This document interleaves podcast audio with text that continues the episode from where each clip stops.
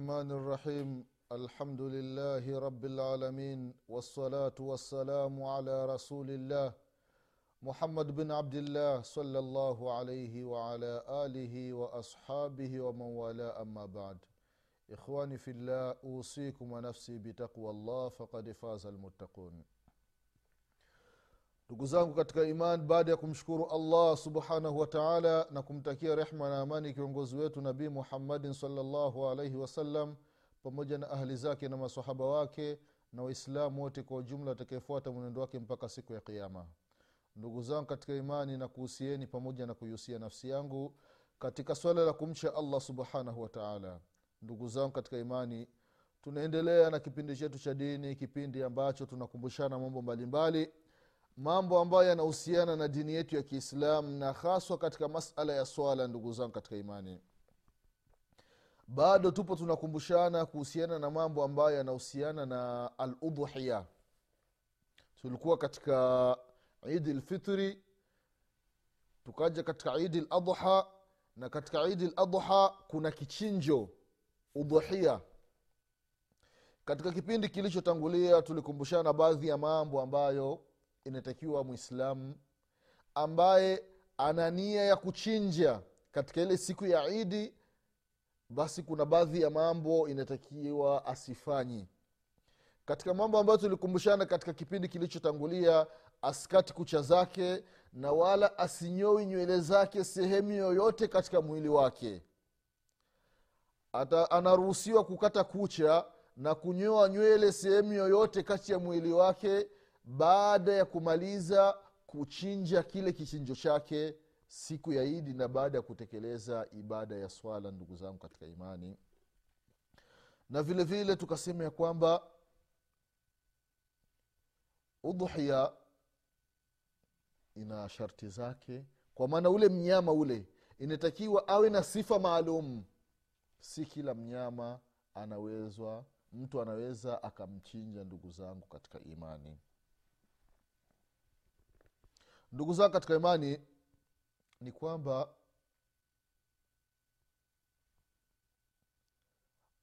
shurti au sharti za huyo mnyama zimetajwa na wanachuoni na ni kutokana na hadithi za mtume muhammadin salllahu alaihi wasalama katika hayo masharti jambo la kwanza huyo mnyama ambaye inatakiwa umchinje inatakiwa iwe milki yako. Huyo mnyama awe ni wakwako hii ni moja miongoni mwa masharti ya kuchinja ndugu zangu katika imani. Mnyama huyo inatakiwa iwe ni wakwako na asiwi ni mnyama wa wizi labda umeiba alafu unachinja hapana inatakiwa mnyama awe wa kwako ndugu zangu katika imani. Hili ni jambo la kwanza ambalo inatakiwa mtu ajitahidi alitekeleze. Mnyama awe ni wa kwake ilo ni sharti la kwanza kwa sababu mwenyezi mungu subhanahu wa taala anasema kama alivyosema mtume saa salama ina llaha tayibu la yakbalu illa tayiba mwenyezi mungu subhanahu wataala ni msafi na hakubali ila vilivyokuwa visafi. Kwa hiyo kitu cha wizi unapoki unapojikurubisha na mwenye, kwa mwenyezi mungu na kitu cha wizi ni kwamba hicho kitu kinakuwa na matatizo. Kama ilivyopokelewa katika sahihi muslim. Na katika huyo mnyama ndugu zangu katika imani inatakiwe awe na sifa maalum jambo lingine baada ya kuwa huyo mnyama unammiliki. Kwa maana ni wakwako jambo la pili huyo mnyama awe katika aina ya wale wanyama waliotajwa na sheria. Wanyama gani? Mwenyezi mungu subhanahu wa taala anasema ndani ya qurani katika surati lhaji aya ya thelathini na nne ya kwamba walikulli um, walikulli ummatin jaalna mansakan liyadhkuru sma llahi ala ma razakahum min bahimati lanam kwa hiyo mahalu shahidi ni hiki kipande bahimatu lanam yaani kuna wanyama maalum. Ni wanyama gani hao? Hawa ndugu zao katika imani wanasema wanachuoni katika udhuhia haifai ila ngamia ng'ombe na kondoo au mbuzi. Hao wanyama wa hizi sifa tatu au sifa nne ndio ambao wanaitwa ni bahimatul anam ndio wanaruhusiwa mtu kufanya udhuhia kuchinja. Ngamia kwa wale ambao wanaishi katika nchi za kiarabu kwa sababu zinapatikana kwa wingi kwa wale wenye uwezo vile vile ng'ombe katika afrika na nchi nyingine zinapatikana kwa wingi na vile vile mbuzi au kondoo. Hao wanyama ndugu zangu katika imani mwislamu ambaye ana uwezo basi anachinja. Kama tulivyosema ikiwa ni mbuzi basi ni mtu mmoja. Ikiwa ni, ni kondoo ni mtu mmoja. Ikiwa ni ng'ombe kama anataka kuchinja peke yake anaruhusiwa. Ikiwa ni ngamia kama anataka kuchinja peke yake anaruhusiwa. Ikiwa ni ima ngamia wanaweza wakachangia watu saba au ng'ombe wakachangia watu saba yote inaruhusiwa ndugu zangu katika imani. Hili ni jambo la pili. Jambo la tatu huyu amba hiki ambacho inatakiwa kichinjwe inatakiwa kiwe kimetimiza miezi au kimetimiza umri maalum ambao ulipangwa na sheria. Umri maalum ambao ulipangwa na sheria umri gani huyo? Ni kwamba ikiwa ni mbuzi basi nitakiwa yule mbuzi awe na miezi sita anaingia katika mwezi wa saba. Kama ni mbuzi awe na miezi sita anaingia katika mwezi wa saba toka kuzaliwa kwake. Na ikiwa ikiwa ni, ni, ni kondoo awe na miezi sita anaingia katika mwezi wa saba. Na itajulikana hivyo wanasema wataalamu wa mifugo kutokana na yale manyua yake yale. Kwa hiyo kondoo ambaye ana, ana mwezi miezi sita anaingia katika mwezi wa saba. Ikiwa ni mbuzi ni mbuzi ambaye ameshatimiza mwaka mzima na anaingia katika mwezi wa, na anaingia katika mwaka wa pili. Na ikiwa ni ni ni ng'ombe ng'ombe ambaye kisha timiza miaka miwili anaingia katika mwaka wa tatu. Na ikiwa ni ngamia ngamia ambaye kisha timiza miaka mitano na anaingia katika mwaka wa sita. Huu ni umri ambao inatakiwa mwenye kuchinja aangalie ule mnyama ambaye anataka kumchinja. Je ana umri kama huyu? Ni jambo la kuzingatia ndugu zangu katika imani. Ikiwa ni ngamia ngamia ambaye ana miaka mitano toka kuzaliwa anaingia katika mwaka wa sita. Ikiwa ni ng'ombe ng'ombe ambaye ana miaka miwili na anaingia katika mwaka wa tatu. Ikiwa ni mbuzi mbuzi ambaye kisha timize mwaka mzima anaingia katika mwaka wa pili. Ikiwa ni kondoo ambaye kisha timiza miezi sita anaingia katika mwezi wa saba.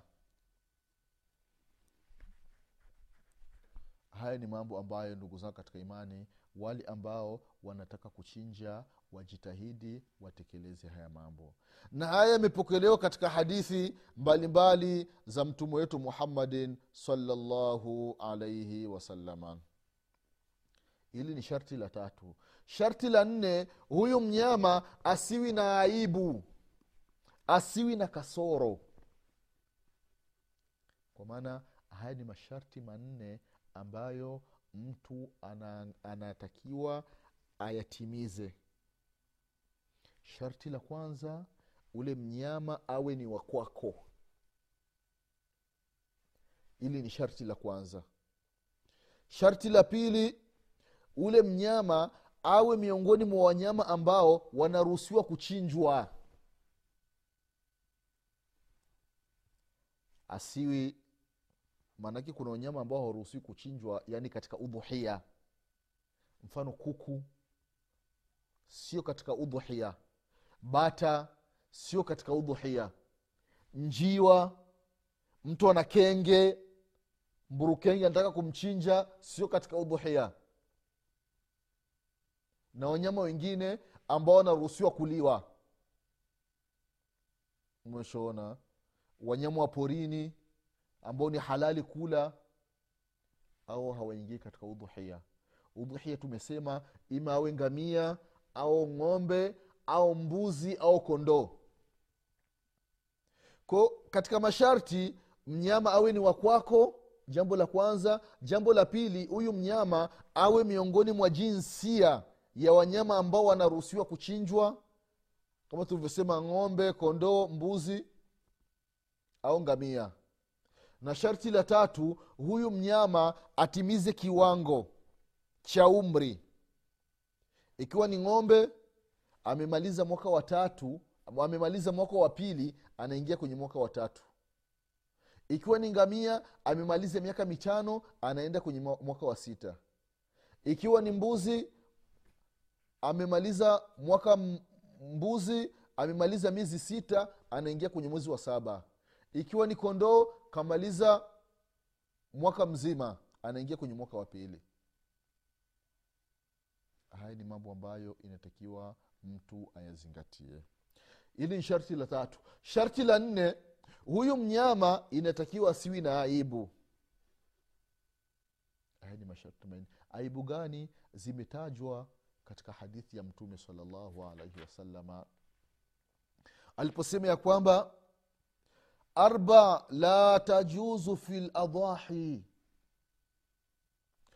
alaurau albayin auruha walmaridha albayin marduha walarjau albayin dhaluha walkasiratu lati la tanqa haya ni mambo manne ambayo yametajwa katika hadithi ndugu zangu katika imani. Nini maana maneno haya? Ni kwamba ndugu zao katika imani na hii ni hadithi ya albara ibn azibe radiallahu anhu waardah anasema ya kwamba qama fina rasulullahi salllahu alaihi wasalama mtume salaa salam siku moja alisimama mbele yetu.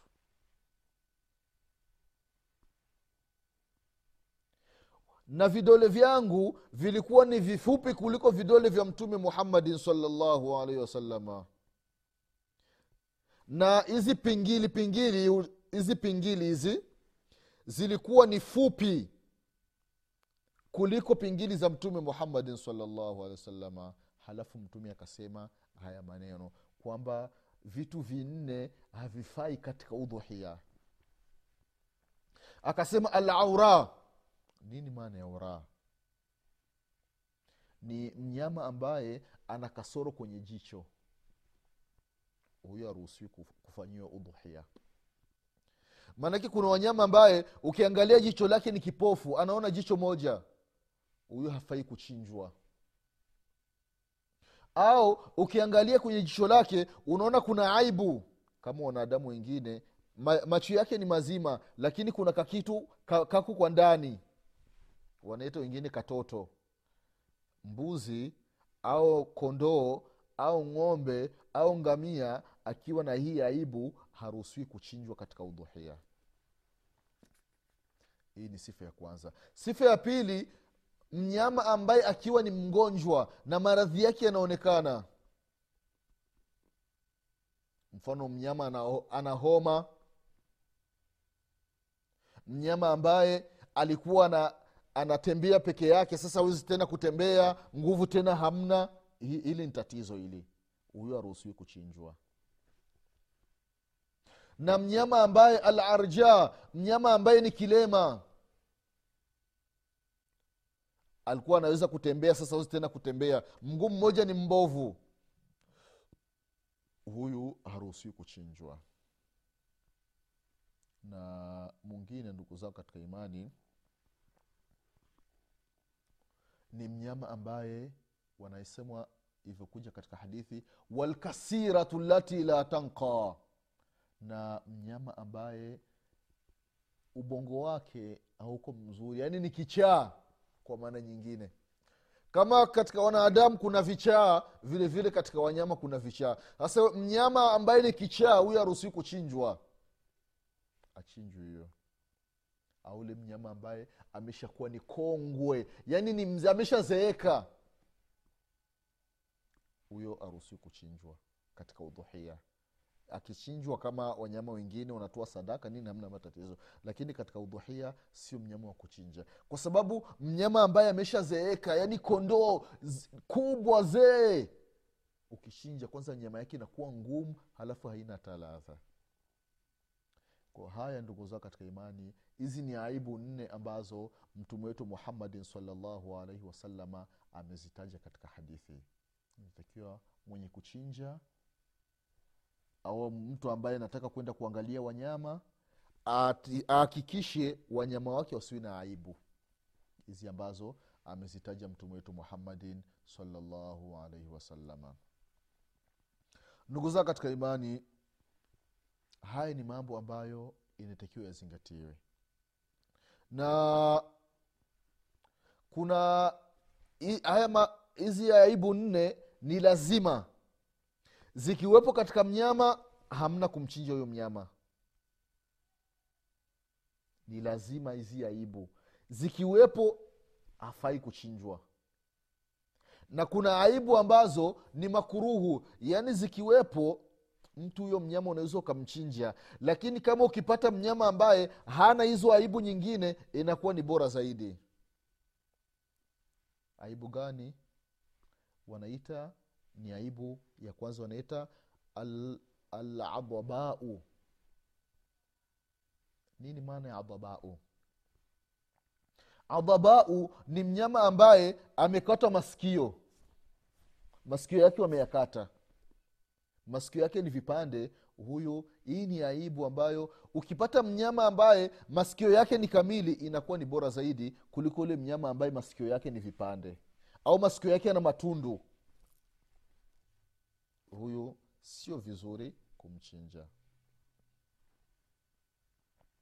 Ili hii ni aibu ya kwanza ambayo ni ya karaha ni makuruhu anaita wanachuoni. Kuna aibu ya pili wanaita wanachuoni ya kwamba almuqabala. Mukabala ni ni mnyama ikiwa ni mbuzi au kondoo au ng'ombe au, nga, au ng'ombe ambayo sikio lake kwa mbele wamelikata. Hii ni aibu ambayo mtu aiangalie. Hii sikio wameikata kwa mbele. Ile ya kwanza ima masikio yote mawili wameyakata au wameyatoboatoboa hii ya pili ni masikio ambayo yamekatwa kwa mbele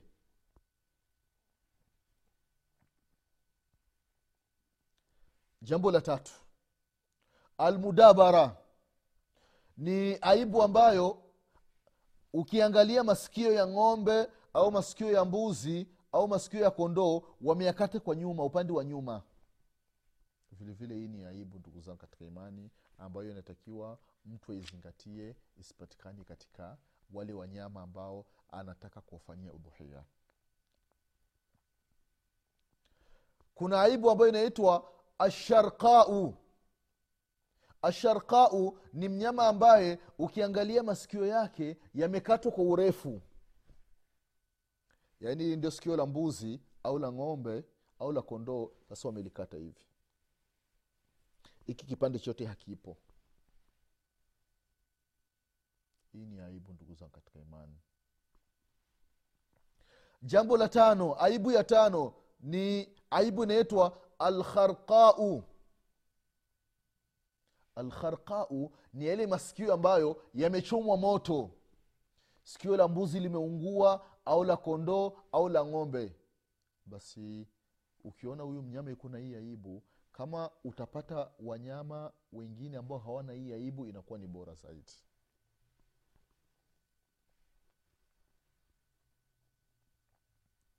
Ndugu zao katika imani hizi ni aibu ambazo wanachuoni rahimahumllah wamezitaja.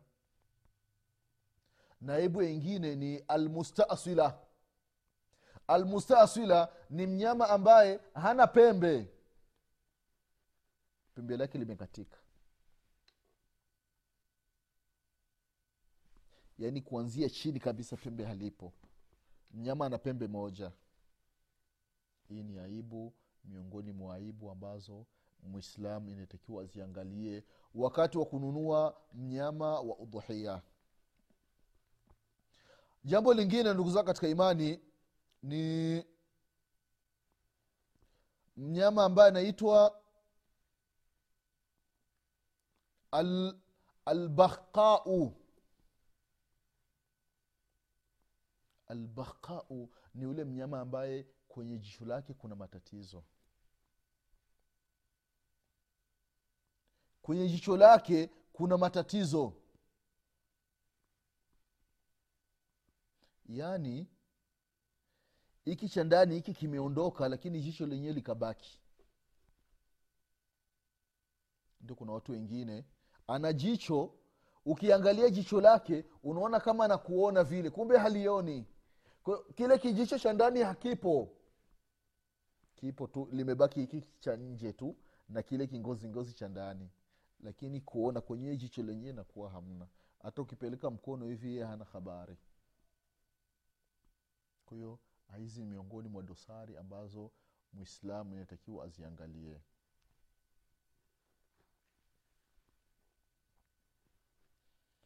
Jambo lingine kuna aibu inaitwa kwamba almashia. Yaani ni mnyama ikiwa ni ng'ombe au kondoo au mbuzi au ngamia anashindwa kuwafuata wenzake. Wenzake wakienda mbuzi wakitoka yeye anabaki. Hii vile vile ni miongoni mwa mambo ambayo wanachuoni wanasema sio vizuri. Kwa hiyo haya mambo ambayo tumeyataja ndugu zao katika imani ni kwamba mwislamu ukitaka kununua mnyama uyachunguze haya mambo ikiwa utaona kwamba mnyama huyu masikio yamekatika masikio yana matundu matundu masikio yameungua huyu mnyama ni kilema huyu mnyama mara anatoa kamasi sana huyu mnyama ukimsimamisha mara amekaa chini huyu mnyama wenzake wakienda ama yeye hawafuati huyu mnyama ukiangalia jicho lake moja ni bovu au jicho lina kasoro hizi ni aibu ambazo nitakiwa mwislamu kama kuna uwezekano kupata mnyama ambaye hana hizi aibu inakuwa ni bora zaidi lakini kama ukikosa unaruhusiwa kumnunua na kumchinja na insha allah udhuhia yako itakuwa imekamilika. Kwa sharti hukupata wanyama wengine ambao hawana kasoro ndugu zao katika imani. Ndugu zao katika imani kuna aibu nyingine ambazo wanachuoni wamezitaja kwamba albatra yaani ni ule mnyama ikiwa ni kondoo au ni mbuzi au ni ng'ombe yaani mkia wake umekatika mkia wake umekatika basi ni, ni miongoni mwa aibu ndugu zangu katika imani ambazo wametaja wanachuoni aibu nyingine ni ile mnyama pua lake limekatwa. Vile vile ni miongoni mwa aibu ambazo mtu inatakiwa azizingatie. Aibu nyingine ni yule mnyama ambaye sehemu yake ya siri imekatwa na hasa akiwa ni mwanamume kondoo dume mbuzi dume ng'ombe dume ngamia dume wakakata ile sehemu yake ya siri ya kiume. Hii vile vile ni miongoni mwa aibu. Ndugu zao katika imani kama tulivyotangulia kusema ni kwamba mbuzi mmoja anamtosha mtu mmoja. Yaani yeye pamoja na familia yake. Lakini ngamia na ng'ombe ni watu saba kwa watu ambao wanataka kujiunga. Kwa hadithi ya abi ayubu lansari radiallahu anhu anasema ya kwamba aliulizwa wa alipoulizwa ilikuwaje zama za mtume saa salama kuhusiana na vichinjo? Akasema ya kwamba alikuwa mtu zama za mtume saa salama anachinja mbuzi au kondoo kwa ajili yake na watu wa familia yake wanakula na wanatoa sadaka mpaka zama tulizo nazo hizi mtu mwenye uwezo anachinja peke yake mbuzi kondoo inakuwa ni mboga ya familia. Shona na vile vile katika upokezi mwingine anasema tumehiji pamoja na mtume salllahu alaihi wasalama hii ni katika hadithi ya jabir bn abdillahi radiallahu anhuma. Tumehiji pamoja na mtume salllahu wasalama baada ya kuhiji pamoja na mtume saa salama tukachinja bair ngamia. An sabaa yani ngamia moja ikawa ni kwa ajili ya watu saba. Walbakar an sabaa na vilevile vile ng'ombe moja kwa ajili ya watu saba. Hadithi ambayo kaipokea imamu muslim rahimahullahu katika sahihi yake. Na vile vile katika amul hudaibia walichinja ngamia mmoja kwa watu saba na ng'ombe mmoja kwa watu saba. Kwa hiyo mbuzi kondoo anatosha kwa mtu mmoja pamoja na familia yake wanakula na kutoa sadaka. Na vile vile watu saba wananunua ng'ombe mmoja wanachanga au ngamia mmoja wanachanga alafu wanagawa nyama alafu wanaweza wakatoa sadaka. Haya ni mambo ambayo inatakiwa mwislamu ayazingatie kwa haya machache ndugu zao katika imani tutaishia hapa kwa leo. Twasema mwenyezimungu subhanahu wataala atupe kila la kheri. Mwenyezimungu atuepushe na kila shari. Wale ambao wanataka kununua udhuhia mwenyezimungu subhanahu wataala awajaliwe watulie ili wanunue wanyama ambao wamekamilika na wana, wala hawana aibu yoyote. Mwenyezi mungu walipe kila la kheri wale ambao watakaochinja katika idi al adha na wale ambao wameishachinja mwenyezimngu walipe kila la kheri. Mwenyezimngu atusamie madhambi yetu. Mwenyezimngu atufishe iliokuwa ni waislamu mwenyezimungu atufufue siku ya kiama tukiwa nyuma ya mtume wetu muhammadin salllahu wasalama nasema tutakutana tena katika kipindi kinachokuja. Subhanaka allahumma bihamdik أشهد أن لا إله إلا أنت أستغفرك وأتوب إليك. سبحان ربك رب العزة ما يصفون وسلام على المرسلين والحمد لله رب العالمين. والسلام عليكم ورحمة الله وبركاته.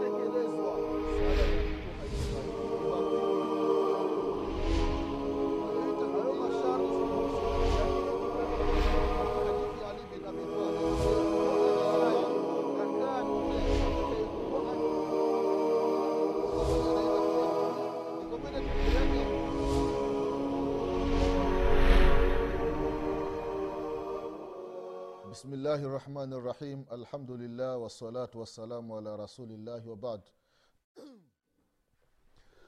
baada ya kumshukuru allah subhanahu wataala na kumtakia rehma na amani kiongozi wetu mtume wetu muhammadin salllahu alaihi wasalama pamoja na ahli zake na masahaba wake na waislamu wote kwa ujumla watakaefuata mwenendo wake mpaka siku ya kiama ndugu zangu katika imani na kuhusieni pamoja na kuihusia nafsi yangu katika swala la kumsha allah subhanahu wataala ndugu zangu katika imani tunaendelea na kipindi chetu cha dini kipindi ambacho tunakumbushana mambo mbalimbali mambo ambayo yanahusiana na dini yetu ya kiislamu na haswa katika masala ya swala. Ndugu zangu katika imani bado tupo katika mlango unaelezea mambo ya udhuhia hukumu mbalimbali ambazo zinatakiwa. Mwislam ambaye ana nia ya kuchinja basi ajitahidi kufuata masharti ambayo tulikumbushana katika kipindi kilichotangulia ndugu zangu katika imani tulisema ya kwamba katika baadhi ya mambo ambayo tulikumbushana katika kipindi kilichopita kwamba mtu anaruhusiwa kuchinja mbuzi mmoja au kondoo kwa ajili ya familia akala na vile vile wakatoa sadaka. Na ikiwa kama ni ng'ombe au kama ni ngamia basi mtu kama ana uwezo anachinja ng'ombe mmoja peke yake ng'ombe mzima.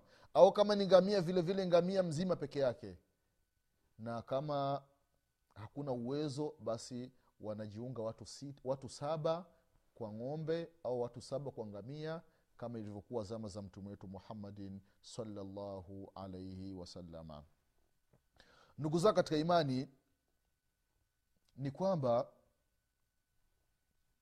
udhuhia wakati wa kuchinja ni kwamba kuna baadhi ya vitu nitakiwa vizingatiwe ni kwamba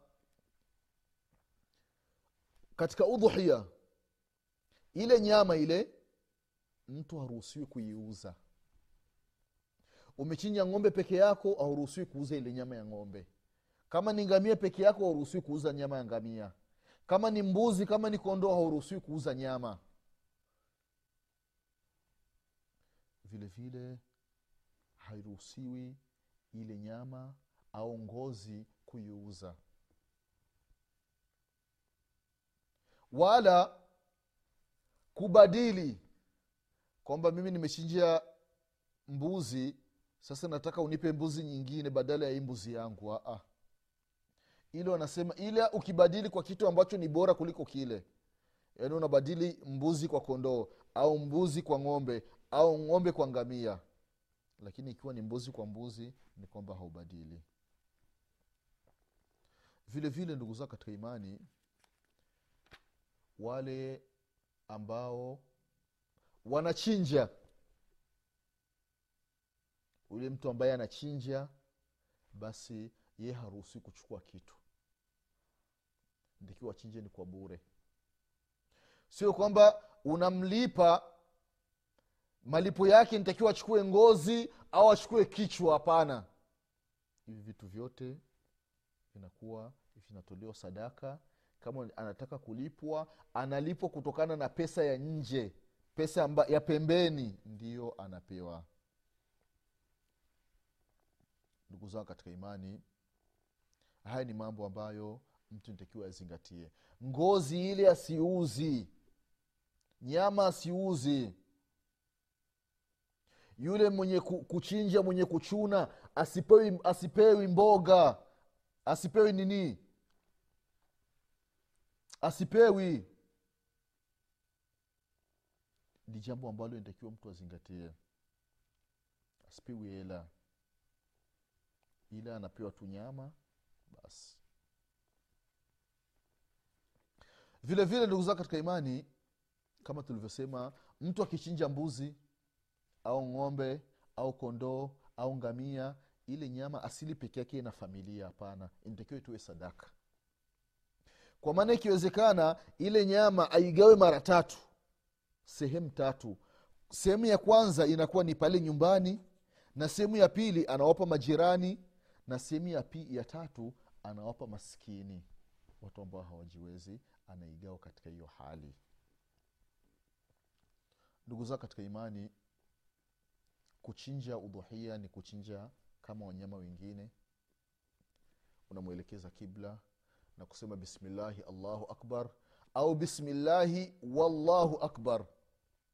Zote ni mambo ambayo yamepokelewa kutoka kwa mtume wetu muhammadin salllahu alaihi wasalama vile vile ni kwamba katika kuchinja kisu kile wakati ule mnyama umemfunga kamba sasa unampeleka ile sehemu ya kuchinja usendi unamwonyesha kile kisu hivi.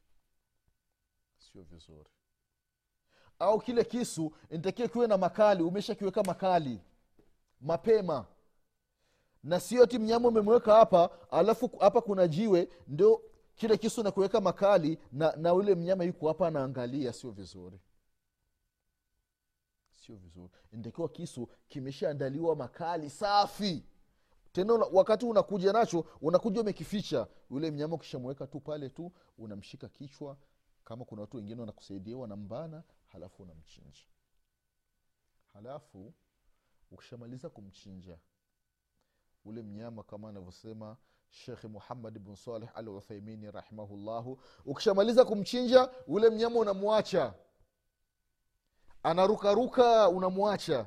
Lakini si tumezoea kwamba ukishamchinja kama ni kuku unamchinja ukishamchinja kuku anapaparika una, we unamkanyaga tu mpaka anafia pale kwenye miguu. Hapana ntakiwa mwache kama ilivyokuja katika hadithi ya mtume salllah aliposema hadithi ndefu walioreh dhabihatahu ntakiwa umpe raha ule mnyama.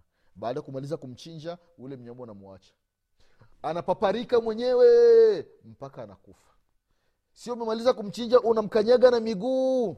Au kama ni, ni mbuzi ni kondoo umemaliza kumchinja sasa ile ana, ana miguu miguu anapiga mikono watu wanambana wanamfinya pale chini. Inatakiwa kumwacha. Haya ni mambo ndugu zao katika imani inatakiwa tuyazingatie. Vile vile ndugu zao katika imani na kama tulivyosema ikiwa ni ngamia ngamia huwa hachinjwi hivi kama mbuzi au kondoo ng'ombe hapana. Ngamia kuna chuma hivi basi wa kuna sehemu anadungwa hivi. Kwa akidungwa kwenye ule mshipa damu inatoka ye mwenyewe ataanguka chini. Baada ya ile damu kutoka na ye kuanguka chini basi ndo watakuja watu watafuka wanamchinja waondoe kichwa alafu wafuke wanamchuna.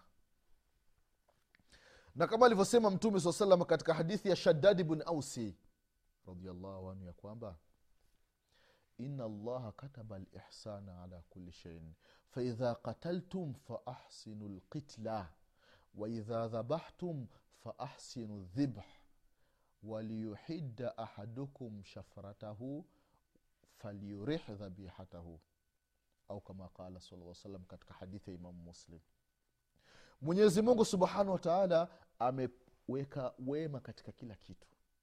Kila kitu kwakiandikia jambo zuri jambo zuri kila kitu kwa hiyo ikiwa, ikiwa wema wa mwenyezi mungu subhanahu wataala ihsani ya mwenyezi mungu ni katika kila kitu. Sasa mtume salllahu alaihi wasallam anasema faidha qataltum faahsinu lqitla ikifikia mmoja wenu anataka kuua basi auwe vizuri. Sio unajua mtu kakuuia ndugu yako sasa umemkamata sasa na wewe unataka ulipe kisasi umkatekate vipande vipande kama vitunguu. Hapana. Muue vizuri na vile vile mtapochinja mtapotaka kuchinja basi fanyeni vizuri katika kuchinja. Namna ya kufanya vizuri ni vipi? Waliohida ahadukum shafratahu. Kisu kile mtu akiweke makali. Kiwe safi na ukali. Alafu falyurih dhabihatahu alafu ule mnyama amlazi ule. Amlazi safi afu ndio amchinje. Asimwonyeshi kisu wanasema sio vizuri una, unaweka makali kisu na mnyama iko hapa anaona. Kwa hiyo mtume saa salama ameamrisha kabla ya kuchinja wanyama kisu kiwe na makali. Na sio eti unafanya hivi hivi hivi unamuumiza ule mnyama sana. Sasa unafanya hivi kisu kimeisha makali unarudi tena unaweka. Ukimaliza tena unakuja unaendelea. Ah, ah. Na vile vile unasema katika kuchinja. Sio tu unafanya hivi katika kuchinja. Uh-uh.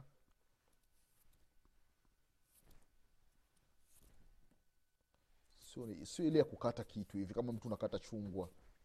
Uh-uh. kwa hiyo ntakiwa utulie na ufate haya mambo ambayo yameelekezwa na sheria yetu ya kiislamu. Na vile vile kuelekea kibla ni vizuri mwislamu anapotaka kuchinja. Kama alivyosema inni wajahtu wajihia liladhi fatara samawati walardhi na mtume salllahu alaihi wasalama alichinja kondoo wawili kawaelekeza kibla. Kama ilivyokuja katika sunani ibnu, ibnu maja vile vile ndugu zao katika imani kusema bismillahi allahu akbar wakati wa kuchinja ni miongoni mwa mambo ambayo mwislamu itakiwa jitahidi yaseme. Na katika kuchinja unaweza ukasema bismillahi wallahu akbaru. Hadha anni wa an man lam yudahi an ummati. Haya ni maneno ambayo mtume wetu muhammadin salllahu alaihi wasallam aliyasema. Kwamba mwenyezi mungu naanza kuchinja kwa ajili yako. Hichi kichinjo ni changu mimi na yule ambaye hakuchinja miongoni mwa waislamu mwenyezi mungu namwingiza hapa. Allahu akbar. Kwa ndugu yangu maskini ndugu yangu fakiri ndugu yangu ambaye huna uwezo wa kuchinja fahamu ya kwamba mtume muhammadin salllahu alaihi wasalama amekwisha kuchinjia kwa hiyo mtu katika kuchinja unasema bismillahi allahu akbar allahumma hadha minni wa ilaika. Amna tatizo mwenyezi mungu nachinja kwa ajili yako. Hii ni kwa ajili yangu mimi na mwenyezi mungu. Huku kuchinja ni kwa ajili yako ye mwenyezi mungu. Ni kufata amri yako na wala sifanyi shirki katika kuchinja huyu mnyama. Ndugu zao katika imani katika kuchinja inatakiwa mtu ufanye vizuri. Huyu sio sio mfupa yani ni kitu kama mshipa ntakiwa ukatwe vizuri. Hii sehemu ambayo chakula huwa kinashuka. Unahakikisha umeukata vizuri. Sababu ule ukikata vizuri ndio itakuwa ni vyepesi ule mnyama kutoka roho haraka. Na vile vile damu ile kutoka katika sehemu ya mwili kupanda kutoka nje kwa vizuri. Kwa hiyo kukata ile wanaita hulqum inakuwa ni bora zaidi maki kuna wengine anachinja tu kwa hiyo kisu kinaishia hapa.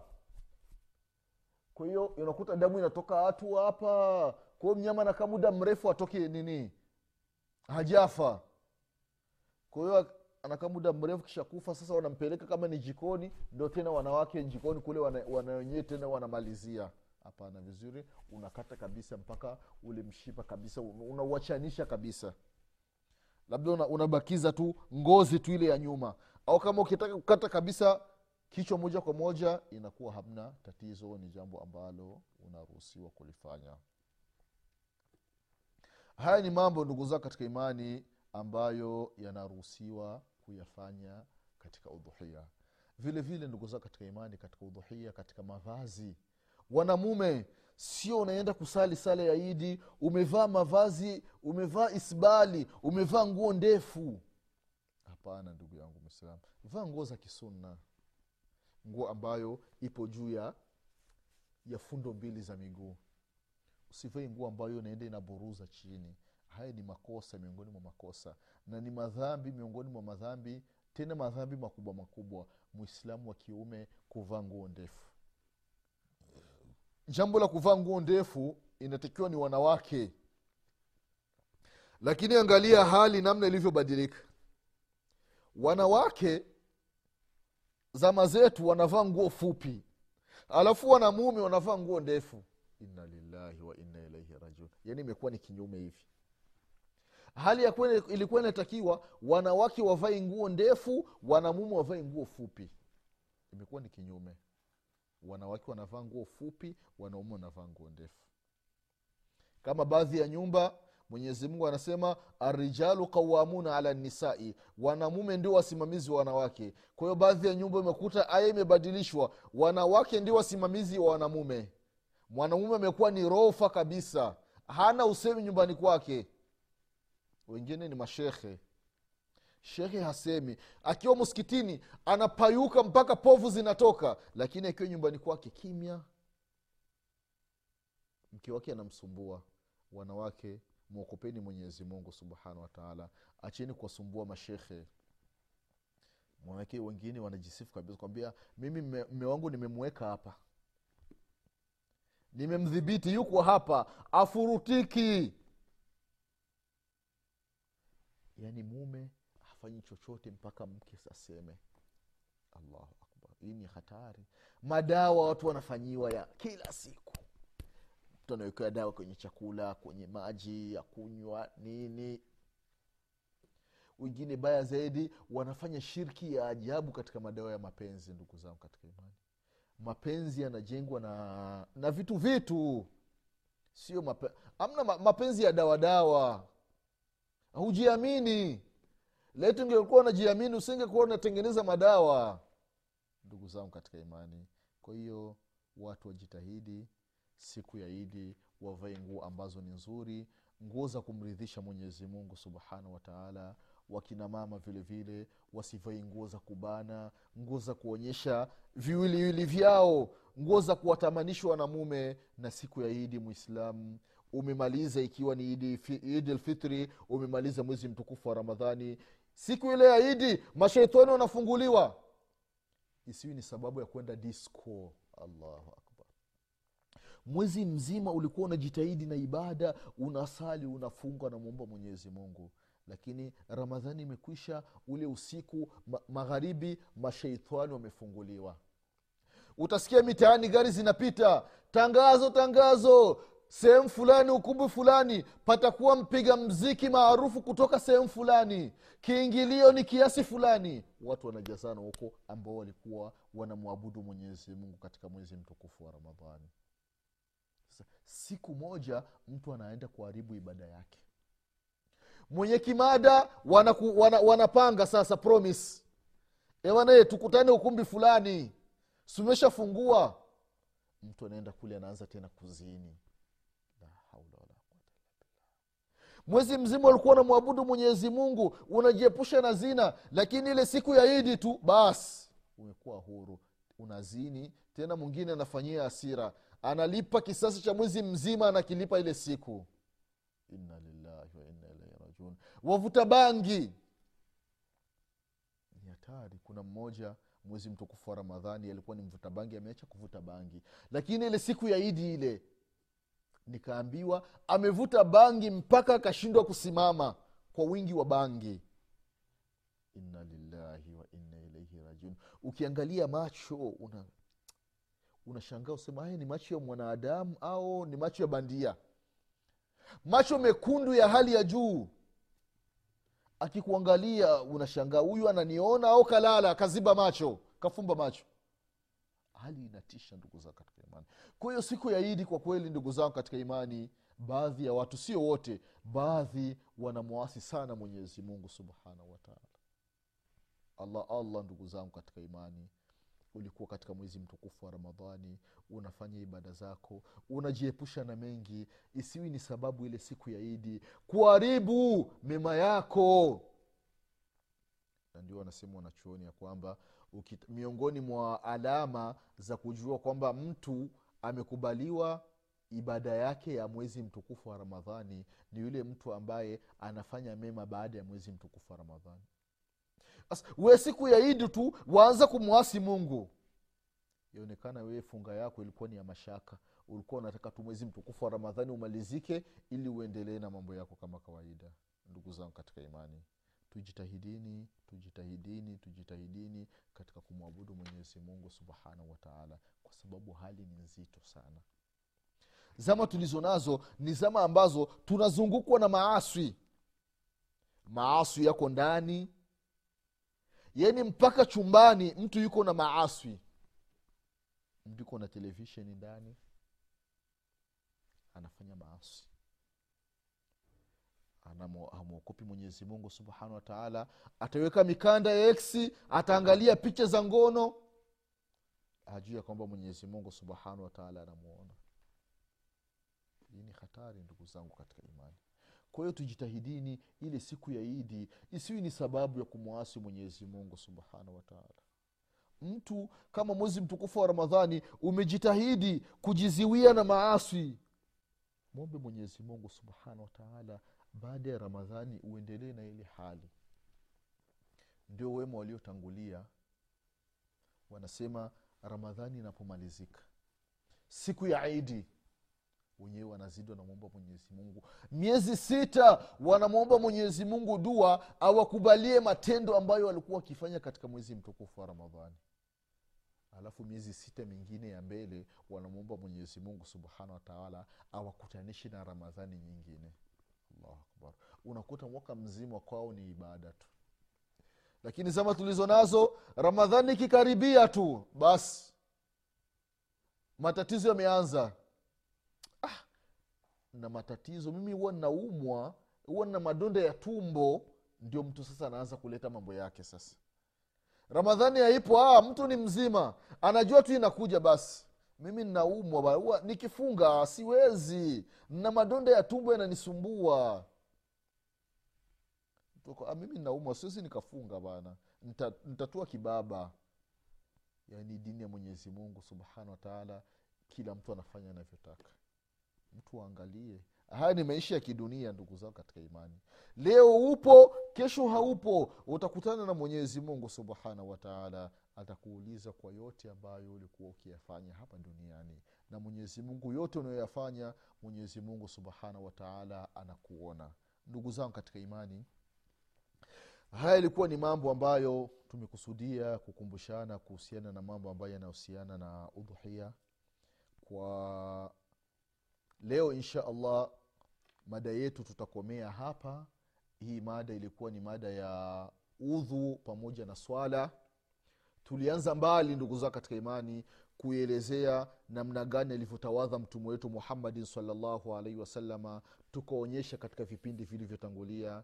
Takriban tulizungumza hii mada muda mrefu takriban katika vipindi mia mbili na arobaini ni vipindi ambavyo ni vingi. Tuliongea mambo mengi humu katikati. Katika vipindi vya mwanzo mwanzo tulikumbushana namna ya kutawadha alivyotawadha mtume wetu muhammadin salllahu alaihi wasalama kila kipengele tukakitaja na kila kipengele tukakitolea dalili zake ima ndani ya qurani au katika hadithi sahihi za mtume wetu muhammadin salllahu alaihi wasalama baada ya kumaliza kutawadha tukakumbushana vile vile mambo ya sala katika sala kuna nyakati za kuna masharti ya sala tukakumbushana.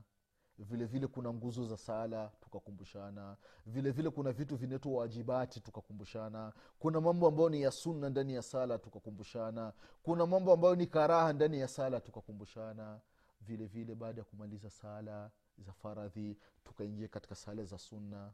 Vile vile baada ya sala kuna maneno adhkari zile unaleta baada ya swala vile vile tukakumbushana baada ya sala ya faradhi tukaingia katika sala nyingine.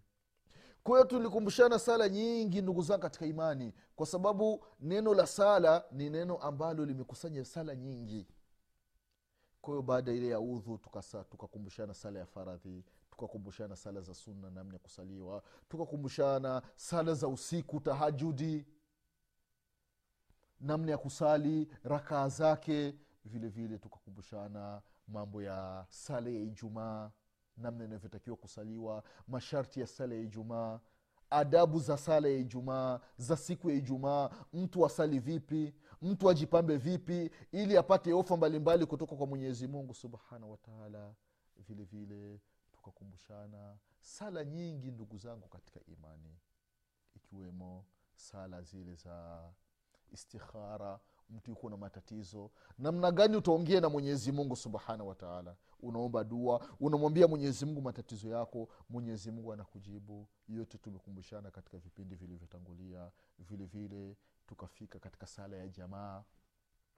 Umuhimu wa sala ya jamaa faida thawabu malipo ambayo anayapata mtu ambaye anaenda kusali jamaa kwenda kusalia msikitini na hasara anayoipata mtu kusalia nyumbani.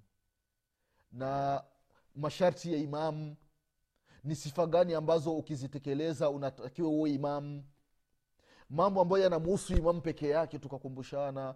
Mambo ambayo yanamuhusu maamuma peke yake tukakumbushana. Vile vile tukamalizia kukumbushana kuhusiana na sala ya idi katika sala ya idi tukakumbushana mambo mengi. Idi zimegawanyika katika sehemu mbili. Kuna idi ambayo ni idi lfitri na kuna idi ambayo ni idi ludha idi lfitri tukaieleza mambo gani atakiwa mtu afanye. Katika idi lfitri kuna mambo ya sadakatu sada, zakatu lfitri vile vile tukaieleza zakatu lfitri utoe kitu gani na kiwango gani wakati gani. Vile vile katika idi kuna idi ladha kuchinja ndio tukaelezana namna wanyama gani ambao nitakiwa uchinje na sifa za wale wanyama wawe na sifa gani na wewe mwenye kuchinja inatakiwa usifanye nini mpaka baada ya kuchinja. Haya ni mambo ambayo ndugu zangu katika imani tumeelezana katika vipindi ambavyo tulikuwa tukiishi katika kukumbushana mambo ya dini yetu. Ndugu zangu katika imani hii ni tv ya kiswahili. Waislam inatakiwa muishuhudie muione kwa sababu kuna faida nyingi zinapatikana. Mashekhe mbalimbali wanatoa vipindi mbalimbali. Mambo ya dini yetu tunayapata kupitia televisheni hii. Na hii televisheni ulimwengu mzima watu wanaona watu wanapata faida watu walioko afrika mbalimbali watu walioko ulaya watu waliokuwa rabuni wanaangalia wanaona ambao wanajua kiswahili wanapata faida.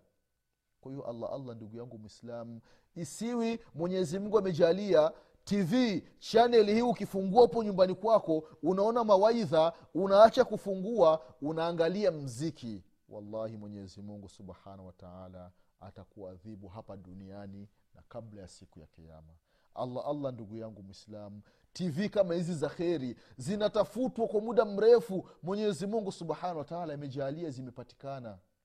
Tv kama hii tv afrika tv imani redio imani na redio nyingine ambazo ni za kheri. Mwislamu unaposikia kuna chanel inatoa mawaidha ya mwenyezi mungu subhanahu wataala ni maneno ya mwenyezi mungu kala taala wakala rasulullah. Amesema mungu amesema mtume. Mwislamu usiachi kusikiliza chanel kama hiyo. Inakuwa ni kheri kwako ndugu yangu mwislamu kwa haya machache mwenyezi mungu subhanahu wataala wasikilizaji wote awape kila la kheri.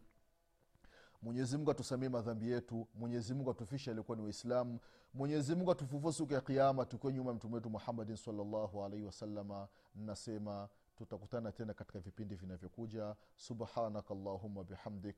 Ashhadu an la ilaha illa anta أستغفرك وأتوب إليك. سبحان ربك رب العزة ما يصفون وسلام على المرسلين والحمد لله رب العالمين.